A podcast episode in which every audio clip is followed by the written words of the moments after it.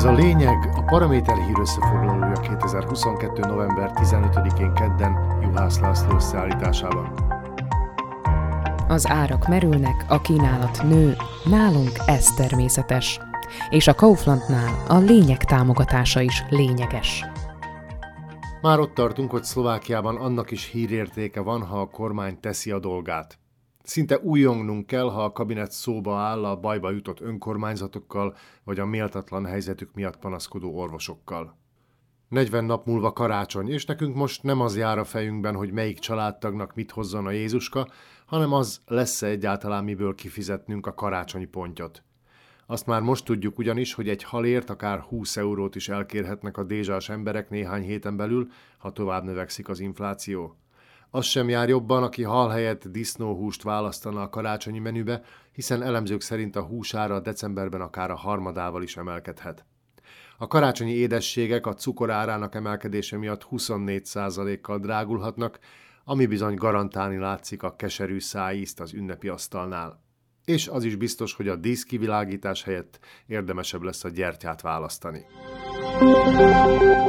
Szlovákia legtöbb településén már lejjebb tekerték a radiátorokat és a közvilágítást is takarékra állították.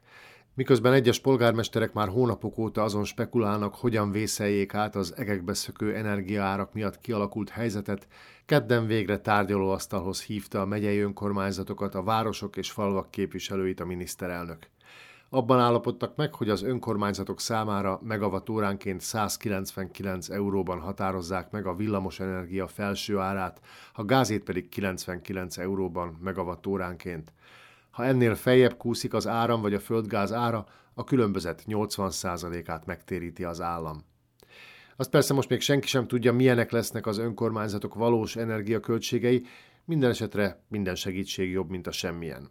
Bár nem voltunk jelen a tanácskozáson, azért gyanítható, hogy a tárgyalás körülbelül annyiból állhatott, hogy Hegerék kész helyzet elé állították az önkormányzati vezetőket, és az említett árhatárokat nem hosszantartó egyezkedés árán húzták meg közösen. De a fölösleges kukacoskodás helyett örüljünk inkább annak, hogy egyáltalán szóba állt az önkormányzatokkal a miniszterelnök, és olyan megegyezés született, amely ellen egyik érintett sem tiltakozik, hiszen Szlovákiában már ez is eredménynek számít. Elmaradt viszont a megegyezés az orvos szakszervezet és a kormány mai tárgyalásán. A találkozó legpozitívabb fejleménye az volt, hogy egyáltalán megvalósult. Hetek óta próbálta ugyanis elérni az Orvosok Érdekvédelmi Szövetsége, hogy ne nézzen keresztül rajtuk a kormány. Hiába nyújtotta be felmondását több mint 2100 szlovákiai orvos, és hiába nyújtott be egy 8 pontból álló követeléslistát az orvos szakszervezet, a Heger kabinet a fülebotját sem mozdította. Most a felmondási idő lejárta előtt két héttel vették csak a fáradtságot, hogy végre szóba álljanak a doktorokkal, akik a közhiedelemmel ellentétben elsősorban nem több pénzt követelnek a munkájukért, hanem az anyagi megbecsülés mellett az egészségügyi ellátórendszerben uralkodó tarthatatlan állapotokat kérik számon az ország vezetésén.